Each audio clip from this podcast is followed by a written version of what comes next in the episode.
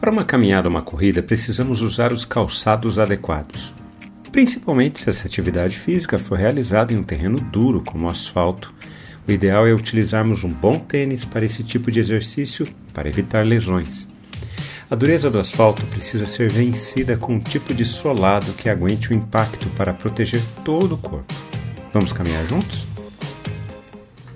Estou certo e você está errado.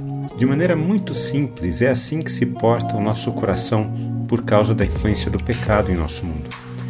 Ao olharmos para os outros, não compreendemos as suas razões e por isso mesmo julgamos e nos distanciamos.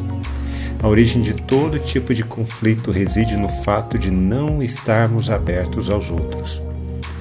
O pecado tem essa incrível capacidade de manter o coração humano infantilizado e endurecido ao mesmo tempo.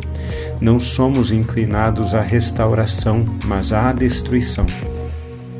Não é à toa que as crianças pequenas gostam de brincar com seus brinquedos, mas detestam guardá-los depois da brincadeira. Por isso, Quanto mais cedo aprendemos a ser disciplinados, mais cedo aprendemos a lutar contra o pecado em nosso coração. Saindo dali, Jesus foi para o território da Judéia e para além do Jordão. E outra vez as multidões se reuniram junto a ele, e de novo ele as ensinava, segundo o seu costume. E aproximando-se alguns fariseus, o puseram à prova, perguntando: É lícito ao marido repudiar a sua mulher? Jesus respondeu: O que foi que Moisés ordenou a vocês? E eles disseram: Moisés permitiu escrever uma carta de divórcio e repudiar.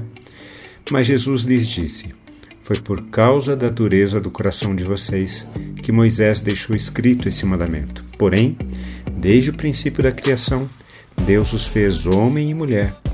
Por isso o homem deixará o seu pai e a sua mãe e se unirá à sua mulher, tornando-se os dois uma só carne.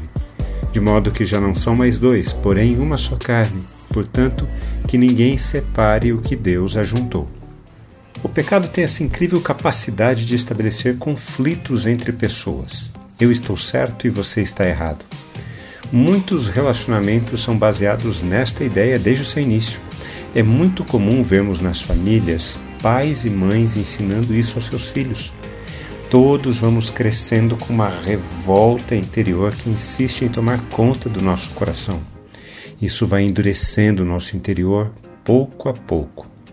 Relacionamentos que não resistem às marcas do tempo são relacionamentos baseados na dureza do coração humano. Como temos aprendido, o coração humano, por causa do pecado, tem essa terrível inclinação para a destruição. Casamentos sofrem disto. Damos nomes bonitos para atitudes feias. Costumamos dizer que um casamento acabou por incompatibilidade de gênios, por exemplo. Esse é um jeito bonito de dizer que estavam com o coração endurecido. Por isso, o desafio proposto por Jesus é que dois se tornem um, que joguem no mesmo time e tenham os mesmos objetivos.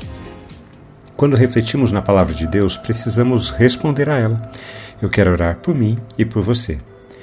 Amado Pai, reconhecemos que o nosso coração é terrivelmente inclinado para a destruição e terrivelmente orgulhoso. Facilmente ficamos magoados, facilmente nos ofendemos. Senhor, nos ensine a não termos o coração endurecido, em nome de Jesus. Amém. Um forte abraço a você, meu irmão e minha irmã. Nos falamos em nosso próximo encontro, está bem? Até lá!